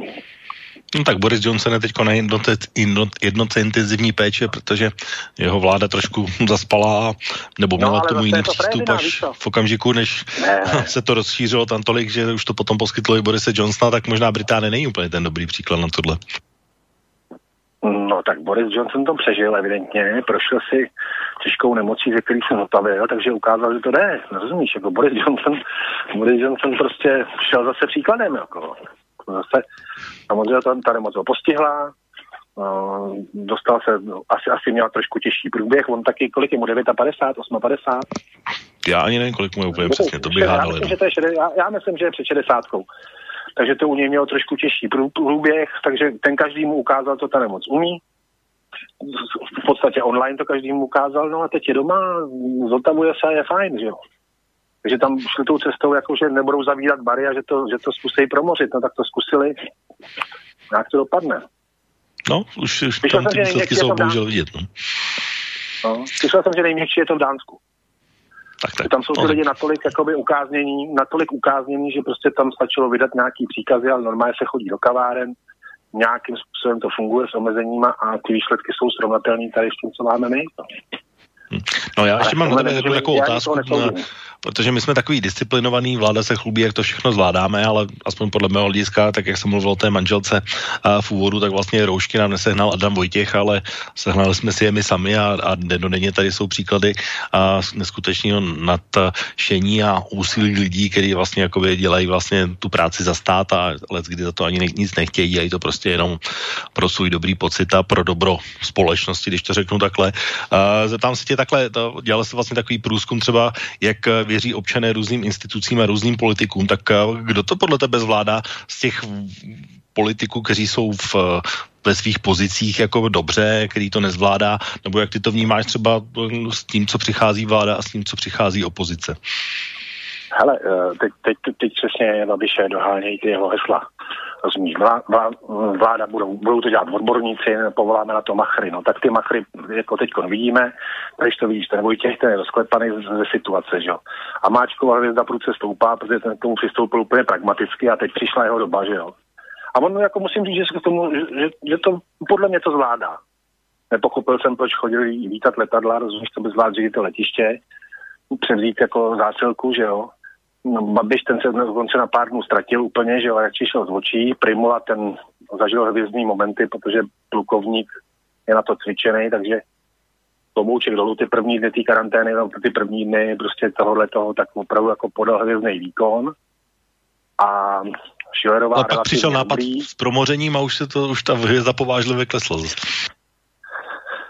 Já si právě myslím, že ho trošku uklidili, víš, protože to je vojácké řešení v tu chvíli, kdy vlastně teď jsou první dopady toho, toho, že stojí ekonomika, tak přestává být únosný a spasitelný už s tím jeho vojáctvím. A nebo vlastně, jak říkal, že ty hranice by mohly být klidně dva roky zavřené, když jsme o tom mluvili no, před chviličkou. To byla, to byla, to byla, no tak oni by taky mohli, že jo, ale to si myslím, že byla perla, kterou si tak fakt nemůžeme dovolit. No a takže teď to vidíš, jak jsme na tom s vládou odborníků, no tak odborníci se tam ukázali s bídou tak dva. Babiš ten je skovaný a mm, uchyluje se k modlitbám, že jo. A hejtmani, až na samozřejmě s výjimkou naší středočeský, protože to je tele prostě šílený, tak hejtmani docela válej. Jsem si všiml, že hejtmani poměrně jako fakt válej. No a opozice, naše parlamentní.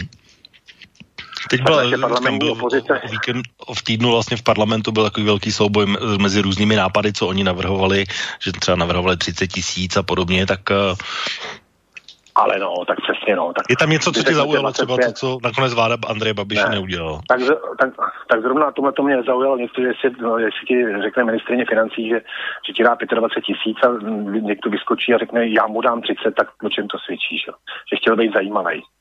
O ničem jiném to nesvědčí. Samozřejmě, že bych byl radši za těch 30 tisíc, ale ale beru to tak, jak to je. No, zaujal mě, zaujal mě samozřejmě Tomy, ale ten zaujme vždycky, že říkal, že se svým kamarádem Japoncem vám tady zařídí pro všechny léky, tak to jsem samozřejmě rád, no. To, to se mi ulevilo. No, ještě jedna věc se musím zeptat, a to je, když už jsme zmínili politiky, tak je tady ještě prezident Miloš Zeman. To je, to je politik, kterého, ačkoliv má samozřejmě velk, velmi silnou podporu, tak lidé hodnotí jako naprosto nejhůř, protože vlastně za celou dobu těch měsíce a půl, dejme tomu, vlastně vystoupil pouze dvakrát, jednou na blesku a jednou s tím svým proslovem, kde zhanil všechny kromě Číny a podobně, tak e, teď by měl mít teda na Velikonoce další proslov, tak e, na rozdíl třeba, a to, to je asi potřeba říct, na rozdíl třeba od slovenské prezidentky, k tomu přistupuje úplně jinak a potichu. Tak jak vnímáš roli prezidenta českého? Tak já jsem rád, že jeho roli nevnímám už nějaký pátek, ale hlavně ti řeknu, že oba dva si asi o tom myslíme to samý, že. Je to velmi starý a velmi nemocný člověk. V tuhle chvíli je pro něj vůbec riziko se zdržovat kdekoliv jinde než karanténě. A okolo něj teda poskakuje ta jeho partička. Bylo tam vyletí nějakým tweetem ten jeho oblíbený showman, ale Jinak uh, bych byl taky, kdyby pan prezident byl opravdu jako uklizený v nějakém prostředí, který by nebyl ohrožený na životě a jeho projevem je fakt jako fakt uh, nechyběj. A jestliže prostě v takhle vážné situaci se uchýlí k tomu, že začne dávat ty svý vzkazy, tak to jenom svědčí o tom, o nějaký malosti. Rozumíš, že by to byl státní, tak se přesto přenese. Rozumíš, i přes toho Hrušínského, který je trapný, tak by se přesto přenesl, ale on neukázal, on ukázal svoji malost tím, že na to vůbec reagoval. Brzí mě to na něj, fakt mě to na něj mrzí. Vždycky jsem, nemám ho rád jako prezidenta, a vždycky jsem říkal, ten Zeman je chytrý chlap. Po tomhle tom si myslím, že to je ješitný chlap, který se neumí přenést ani přes takovouhle blbost, jako že od toho Hrušínského to byla strašná blbost. Ale on se, já mám za prezidentu, že se přes ní nepřenes. Mohl dát lidem nějakou naději, přece jenom je to prezident, mohl dát lidem naději, mohl nám popřát, aby jsme to zvládli, a přes tohle jsem měl přinést. Jediný, co po něm chci, a potom ať se drží opravdu v lánech, v karanténě, aby si svůj život dožil, až přijde jeho den. Uh, měl by si poslanci během té doby snížit platy? No rozhodně, rozhodně. A já mám dokonce pocit, že si vylez mladý Klaus, tento chudák zase schytá, protože... No proto to říkám, říká, taky, ale ano, to. Ne, No jasně, protože zase se bude říkat, že jsou to populisti, ale že, že je populista, ale on na rozdíl od mnohých tam, třeba pana Bendy a mnohých z SPD, je skutečně schopen se uživit v komerčním sektoru, že jo? To znamená, že on by nějakým způsobem Eli, k tomu, že když si za minulý rok prostě pobíral s náhradama 90 až 120 tisíc, tak bys asi mohl mít něco ušetřeného na to, aby si přežil, že jo? Ale to neprojde, to se vsadím, to vsadím svůj klobouk, teda, jakože to nemůže vůbec projít, že tyhle ty by si vypustili rybník. Jako ale může, to, ale může dávat příspěvek někomu, někomu jako stranou, jako i bez, bez toho klidně, když si to bude chtít snížit. Bral bych, bral bych jako gesto, bral bych jako velký gesto, kdyby řekli, ano, my půjdeme prostě na 50%, protože pořád budu mít 30, 40, jo, tak jako ze 40 žiju já. No jo, ale poslanec ten to bude jinak. Jo, tak to má, to má poslanec dobrý, no, že si může dovolit jako já. Nemám žádný problém s tím, že mají takovýhle platy, rozumíš, ale prostě teď jsme v nějaké situaci, kdyby si asi měli šáhnout do svého říct, ale fakt jako v tuhle chvíli jsme trošku přeplacený, tak pojďte, ale neudělej to. Já, prostě já si myslím, že na to nemají koule. Že to prostě neudělají. Největší koule z našeho parlamentu má Zuzana Majerová, to mi nikdo nevysvětlí. A čím? To? A čím? Ne, to je to, já, docela sleduju, já ji mám na tom, eh, na Facebook, jak máš ten vač, víš, jak se koukám někdy na ty jejich projevy, tak to je Já Facebook holka, nepoužívám, takže tam, nevím. Já vím, ale ta tam prostě přijde, přesně ví, co chce říct, řekne to, když se někdo jako nechová úplně eh, zdvořile, tak mu to tak jako oznámí. Říkám, ta je, jestli má někdo v našem parlamentu fakt koule, tak je to Zuzana Majerová Zahradníková. Takhle. Tak jako jo, a jinak ten zbytek neudělají to, v žádném případě to neudělají. Nikdo si našáhne na vlastní peníze. Budou dělat hrdiny, rozdávat rozumy, ale na vlastní vy si to vyřešte a na vlastní my si nešáhneme. Padím si, že takhle dopadne. Takový hmm. frajeři to pak nejsou to já taky nemám o tom žádné iluze, že by tohle prošlo, ale jenom jsem se tě chtěl zeptat, že dneska jsem to taky četl, že to Václav Klaus navrhoval, ale tak to je vždycky takový jako věčný téma, jakoby jak to snížit, zamrazit a nezamrazit a podobně a vždycky to dopadne stejně tak, jak jsme teď říkali. Tak takže... zamrazit asi jo, zamrazit to, to navrhoval Zeman, že jo, zamrazit platy a tyhle ty prostě věci zamrazit, no, tak oni se to tolikrát zvedli, že to zamražení v pohodě můžou vydržet. No, Ale myslím, že rozpočet kanceláře prezidenta by taky mohla projít poměrně no. výraznou redukcí v poslední době. No to se sakra, že tím ne, neúřaduje. Ale můžu říct, jako překvapivou musím vyvrátit jednu jako prostě legendu. Já jsem teď několikrát byl v poslanecké sněmovně jakoby služebně jako s vínem, jo. Oni si objednávají u nás nějaký víno, který já tam vozím. A můžu ti říct, že uh, jako ceny jídel v poslanecké jídelně už nejsou tak směšné. Jo, už to stojí normálně jako venku. No, no normálně, že zbláznil, normálně na malý straně tě stojí obě 350 a vejš, ale celých 125 korun to stojí. No tak to nemyslím jako, že to jsou ceny jako na malé straně, ale tak jako taková ta běžná, běžná jo, 120 ta běžná, už je to takovou, ano, ano, už je to taková ta běžná 120, 150. Takže tak. tenhle ten mýtus, jako už, aby se jakoby rozpíl, nemají tam skutečně pivo za 4 koruny a nemají tam objem ten No, musím se tě zeptat ještě na jednu věc a možná vysvětlení. A třeba i pro mě, který třeba by rád vnímal ten rozdíl.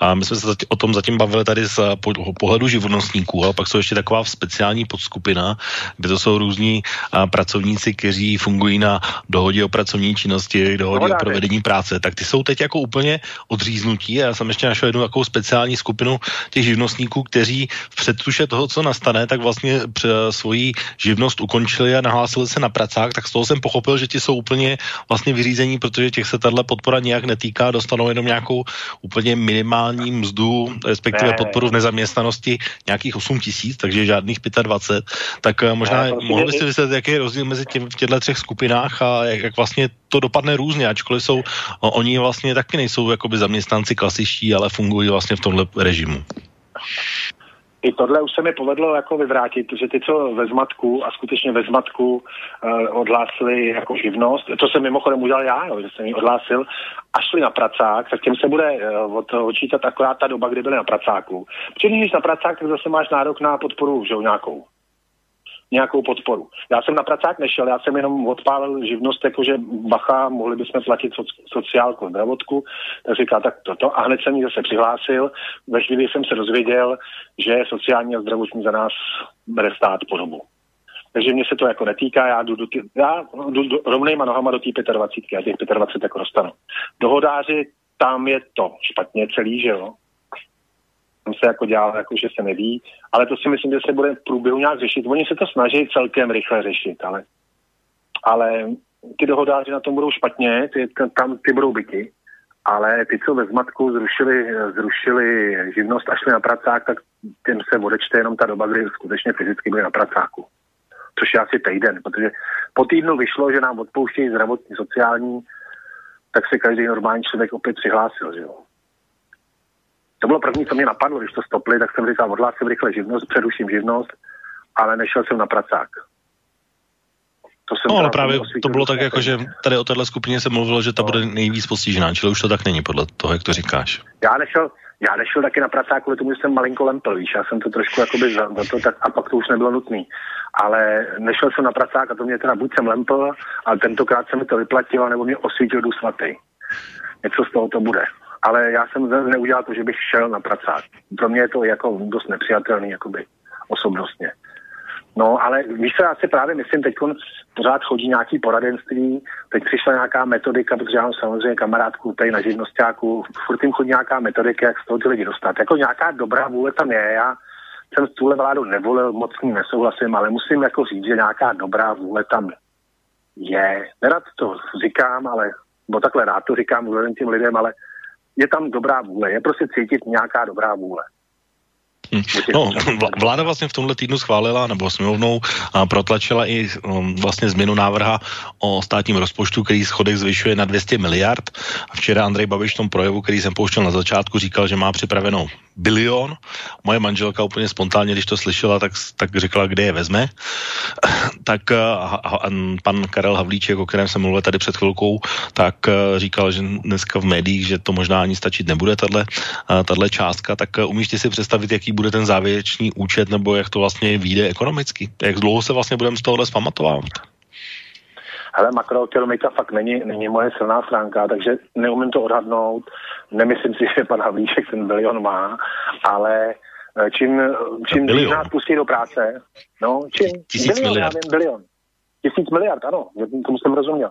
Čím dřív nás pustí do práce, tak tím protože tam postupně budou změkčovat, budou odvídat provozovny a začnou to změkčovat, že jo, protože aspoň něco a tím se to začne zpomalovat, samozřejmě ten propad, až nás všechny pustí za nějakých podmínek do práce, tak my tam do toho naskáčeme a v tu chvíli se ten propad zastaví úplně, že my jsme docela šikovní, jako my si pořád tady na sobě něco vidíme a my jsme docela šikovní, jako. Tenhle ten, tenhle ten národ je docela šikovný a to se vždycky ukáže, když nějaký malér. Takže, takže který právě nastal. No, ale tak ne, nejsme v tom sami, že tak na Slovensku by nám mohli asi vyprávět a ty, ty do toho ještě vyměnili vládu, což taky byl timing jako prase, že jo. Tak, no jo, eh, to nikdo nemohl že... vidět, jakoby v tomhle a navíc nová no, vláda do toho skočila po hlavě ne. a když přímo tak jako uprostřed a jenom je tady vlastně... Slyšíme se? Já jim to vůbec, no ano, já jim to vůbec nezávidím, té vládě to vůbec nezávidím. To teda byl timing jako prase, ty teda, ty teda přišli k věci, no. Držím jim palce mimochodem, aby, se to, aby tohle zvládli.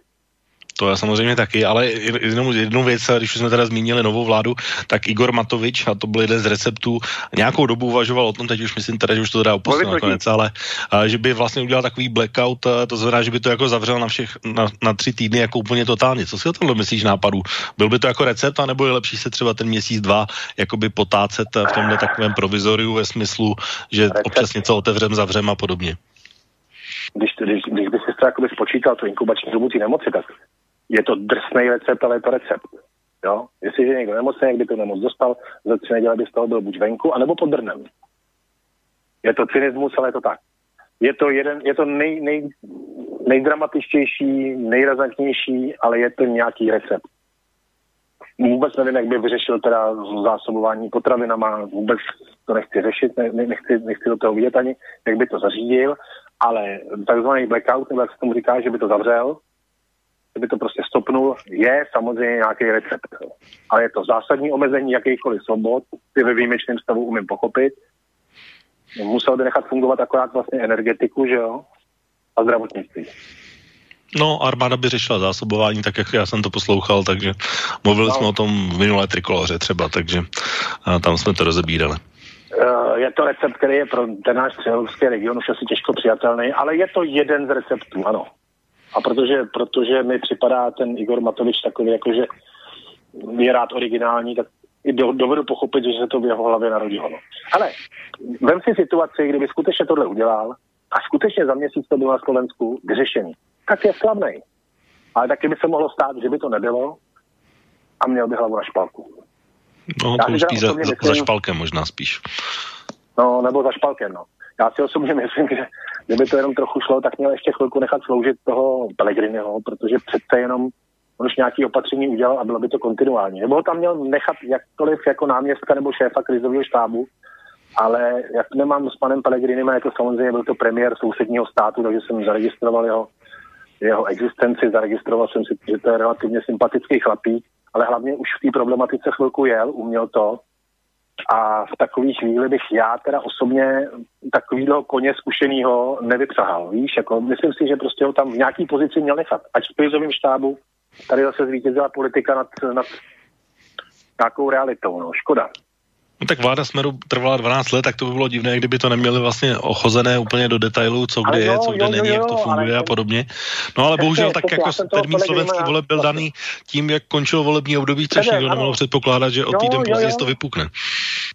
Ano, ale já si prostě stejně si myslím, že ten, ten Pellegrini byl prostě zkušený politik, zkušený úředník, který by tohleto asi by spíš jako věděl, kam šahnout, víš, tu chvíli.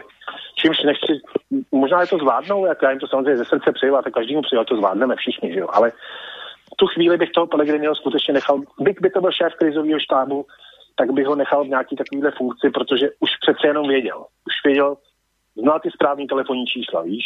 Si myslím, já můžu, můžu se mýlit, no. Ale myslím si takhle. Jednu věc ještě zeptat musím, když už jsme v tom středo evropském prostoru, protože jak jsme se tady bavili o těch různých omezeních cestování a podobně, tak mluví se o tom často, že vlastně některým lidem to vyhovuje docela, že to takhle je, že by to takhle mělo zůstat co nejdéle. Někteří by to rádi viděli vlastně v, i ve formátu třeba Viktora Orbána, který vypnul parlament na půl roku a bude vládnout prostřednictvím dekretu, ačkoliv situace v Maďarsku určitě není stejná jako v Česku nebo na Slovensku, tak uměl by si ty si představit, že by si dal třeba Biankošek, když to řeknu takhle a pojmenuju to třeba vládě Andreje Babiše na půl roku, hele, vyřešte to, jak chcete, my vám tady teď jako dáváme jako důvěru, že to takhle zvládnete a za půl roku se vrátíme zpátky? Že vlastně takové ty standardní, když to řeknu, demokratické mechanismy prostě budou dočasně odpojeny? Ne, v případě Andreje Babiše bych to neudělal, v případě Orbána bych to udělal kdykoliv, ale uh, prosím tě, dneska jsem zachytil zvláštní věc. Myslím, že na Info.cz se objevil článek, to, což je v podstatě mainstream, kde nějaký člověk, který žije v Maďarsku, pracuje v našich uh, diplomatických službách, tam řekne, ne, úplně špatně to tady tu situaci uh, prezentujete, není to tady žádná prostě Orbánovo oligarchie, je to dobře udělaný a je to udělaný, protože A, B, C, D a je to vysvětlený. A potisklo to info.cz, já myslím, se zblázním. Myslím, že umřela Teresa Spencerová, že jo, ticho po pěšině, což je celkem výrazná taková mimo mainstreamová novinářka ticho po pěšině. A takovýhle článek dneska vyšel na info.cz, já jsem byl úplně vyvalený. To znamená, že takhle vrátíme se k tomu. Babišovi, já prostě Babišovi nevěřím, já si nemůžu pomoct. Já mu prostě fyzicky nějak nevěřím. Už nás tolikrát jakoby takzvaně vojebal, že já mu prostě nevěřím. Uh, teď v podstatě Biankošek dostal, všechno mu prohlasovali rychle. Teď ať se předvede, že to umí. Že umí teda řídit to jako firmu. Teď ať mi to předvede, ale Biankošek, je, jeho člověku z jeho osobností, já bych Biankošek nikdy nedal. Orbánovi, ano. No, já jenom to upřesním možná, tak jenom o Tereze Spencerové jsem mluvil včera v dualogu, takže tam vlastně ta vzpomínka ano, proběhla. No, ale se týká, já mluvím, týká... nemluvím ale o těchto médiích, já mluvím o hlavních médiích. Dneska jsem se to akorát dočet na iDnesu a všude jinde se spíš zabývají tím, že se uh, to narodilo jako chlap, jo. To je hlavní, no, ale to, že to má za sebou to úžasný, já řešit, já jsem to jenom řešil třeba z našeho rádia, protože vím, že se o tom včera v dualogu mluvilo. Uh, jenom jsem chtěl říct, co se týká toho hungaristy, o kterém jsem mluvil ty, tak s okolností já vím, o, o, kdo to je, protože tenhle pán, on se jmenuje, myslím, Pajer, není to, není to nějaký diplomat, ale je to hungarista, který je normál, je to Čech, který a. se narodil v Praze a pracuje normálně v Maďarsku, má tam svoji manželku, rodinu a podobně. A s okolností asi týden předtím byl uh, v, na internetu na uh, ve Standa Show, to asi možná budeš znát kanál. A byl tam asi velmi zajímavý ne, rozhovor, já jsem ho sledoval docela z podstatné části, takže, takže jsem to taky sledoval. A tam a to právě to, o, o čem oni se tam uh, mluvili, tak proto jsem možná dostal na info.cz, uh, ale jmenuje se pan Břetislav Pajer, myslím, tak nějak se jmenuje. Aha, je to, no, na... já jsem to jen tak jako zalít. No, takže nějaký, nějaký výsek toho rozhovoru jako, no. určitě na YouTube bude, takže kdyby se tam chtěl podívat, tak se můžeš podívat. Uh, a se, teď je teda otázka ještě jenom, jestli by si ten Biankošek dal Igoru Matovičovi, když má vlastně taky vlastně dvoutřetinovou většinu nebo více, je vlastně čerstvě zvolen, má čerstvý mandát, tak chlapče, ukaž se. Já mu nemám se dávat biankošeky, já jsem občan České republiky a on je občan Slovenské republiky, já jim, jim všem držím palce. Já osobnostně vůbec nevím, Vím, že to byl takový, že měl veselý výstupy vždycky, všude možně. Už jenom jak ukazoval, že e, kolem něj všetci kradnou, tak to už jsem byl trošku jakoby na špičkách, že říkal, to už tady někdo říkal, že všetci kradnou. Jo. Ať dokáže teda, že všichni, všichni kradou, že teda všichni před ním kradli, ať dokáže, že to umí, a jestliže ukáže, že to umí a že dokáže, že před ním všichni kradli, tak ať sklidí potlesk. A jestli ne, no tak, tak dopadne jako každý příští volby nepřežije, no.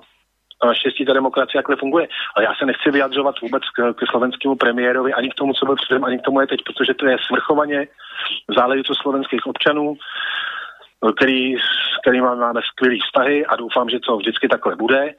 A nechci se vůbec vyjadřovat ke slovenské politice, protože to je jejich politika, jejich svrchovaná záležitost a dost bylo to, že se k tomu vyjadřoval někdo z Prahy. To si myslím, že si sami umějí vyřešit a že se taky vyřeší. Jako. Věřím tomu a držím jim palce hlavně. Fakt jim držím palce. To já samozřejmě taky. Ale tak se teda vraťme ze Slovenska do Čech a v tom zbylém čase, který máme, se musíme dostat eh, k jedné úplně horké aktualitě, která teď vlastně probíhá dneska. Uh, respektive už začala minulý týden, kdy radnice Prahy 6 ostranila sochu maršála Koněva, co vzbudilo velmi nelibou reakci v Ruské federaci, a přičemž eh, Ruská federace zahájila trestní stíhání podle nového zákona kvůli odstranění mar- sochy maršála Koněva na území Prahy 6 uh, podle nového zákona.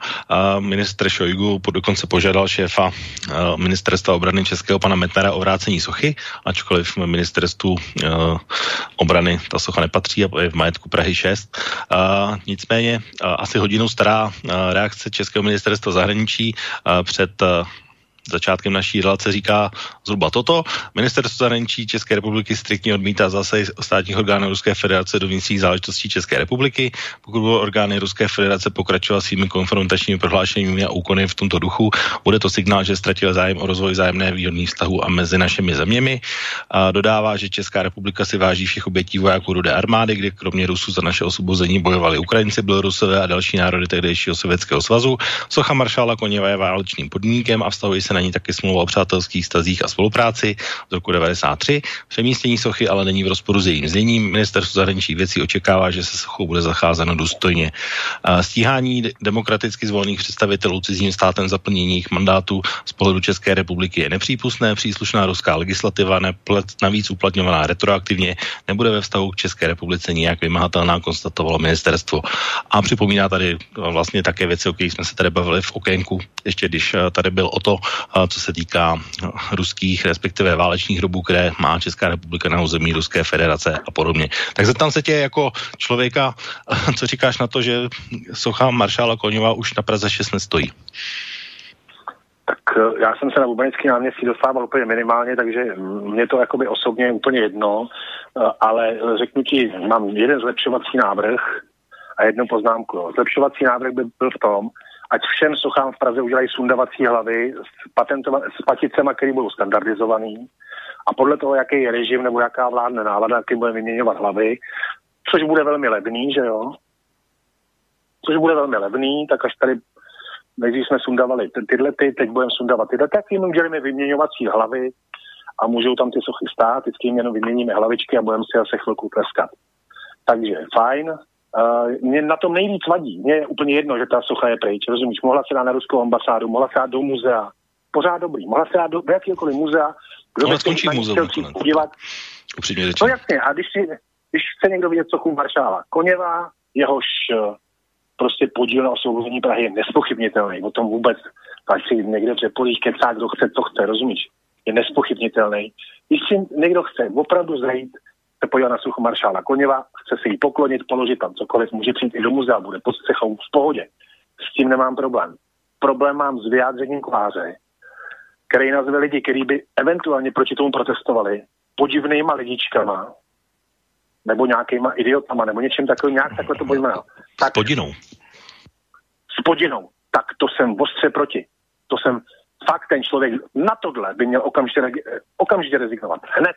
Hned teď protože takhle se prostě nemůže chovat volený starosta městské části, aby kohokoliv nazval spodinou jenom protože chce protestovat. Když budu spodina, protože budu loser, budu opilec, budu feťák, budu na sociálních dávkách, dejme tomu, že jsem spodina, tam bych se přes to jako přenes, ale aby řekl člověku nebo komukoliv, aby jakoukoliv skupinu, jenom proto, že by protestovali proti jeho podle mýho sráčského činu, tak aby šli protestovat, je nazve spodinou, tak za tohle by měla letět jeho hlava. Za tohle to by měl jít funkce ze židle prostě pryč. Jinak, jestli tam socha je nebo není, je úplně jedno. Jestli bude v muzeu, fajn. Jestli ji vrátí, vrátíme Ruské federaci, taky fajn. Jestli jako je jejich, nebo já nevím, či je ne. to vlastnictví, rozumíš ta socha. Ne, socha je naše, to nikdy z Ruska nebyla, je vlastně v majetku Prahy 6 a no tak. ono, Jo, protože to, to vlastně vymyslel. Ona nikdy nebyla ruská, no, vždycky byla v městské části Praha 6 a ona se vlastně domluvila s magistrátem, tam... že ji právě dají do toho muzea a totalitních režimů, které máte teprve vzniknout. Takže teď v tuhle chvíli to není tak, jako že by odjela do oceláren a zničila se, ale někdy uložená v nějakém depozitáři a bude čekat na to, až to muzeum vznikne a pak se tam umístí jako první. A já jsem nedávno ves nějakou internetovku do rezidence, která tak nějak trošku sousedí s ruským velvyslanectvím a nebylo tam moc českých zvonků a, e, zvonků a tam je místa hromada, tam by krásně jako by ta šlo, socha šla umístit. Jako opravdu, jako jestli, chtěj, jestli, Rusové, jestli Rusové tak strašně chtějí tu sochu mít, já jsem pro jim ji vydat, jim ji jako vydat, jako dík za prostě tohohle maršála, který jednoznačně má podíl lví na osvobození Prahy fajn, nechtějí, aby stála na Bubeneckém náměstí, tak ať tam nestojí, dobře, tak ji prostě Rusům budeme věnovat a vyřešeno, ale prostě starosta městské části nemůže nikoho nazvat spodinou. Prostě ne. Jako, tohle to mě nakrklo úplně nejvíc. Tak Marty, bohužel musíme končit, protože čas pro dnešní okénko akorát vypršel, takže chtěl bych ti tedy poděkovat za dnešní, teď tedy i ohnivou debatu a, a tohle téma určitě nezmizí ani se teru slobodného vysílača, ani z veřejného prostoru v České republice, protože určitě to bude mít své pokračování. Takže chtěl bych ti poděkovat za dnešní názory, za tvoje postřehy, ale vlastně i životní zkušenosti toho, jak to vlastně dnes probíhá v životě a v rodinách mnohých českých podnikatelů, kteří jsou v nelehké situaci, takže stejně tak, jako si přál Slovensku, aby to to úspěšně zvládlo, tak já ti přeju, aby to tvoje firma taky přežila, aby jsme to přežili samozřejmě všichni a chtěl bych ti poděkovat i za účast dnešním okénku. Můžu říct, že jsem dneska celou relaci prochodil, protože jak už jsem převálený, víš co, jak už prostě ten, tak dneska jsem celou prochodil, proto možná byla taková dynamická. Každopádně všem přeju, aby jsme to zvládli uh, a přeju všem hodně zdraví, hodně štěstí, krásný jaro a pokud možno držme se a tohle dáme, tohle dáme. Mějte se moc hezky, nashledanou.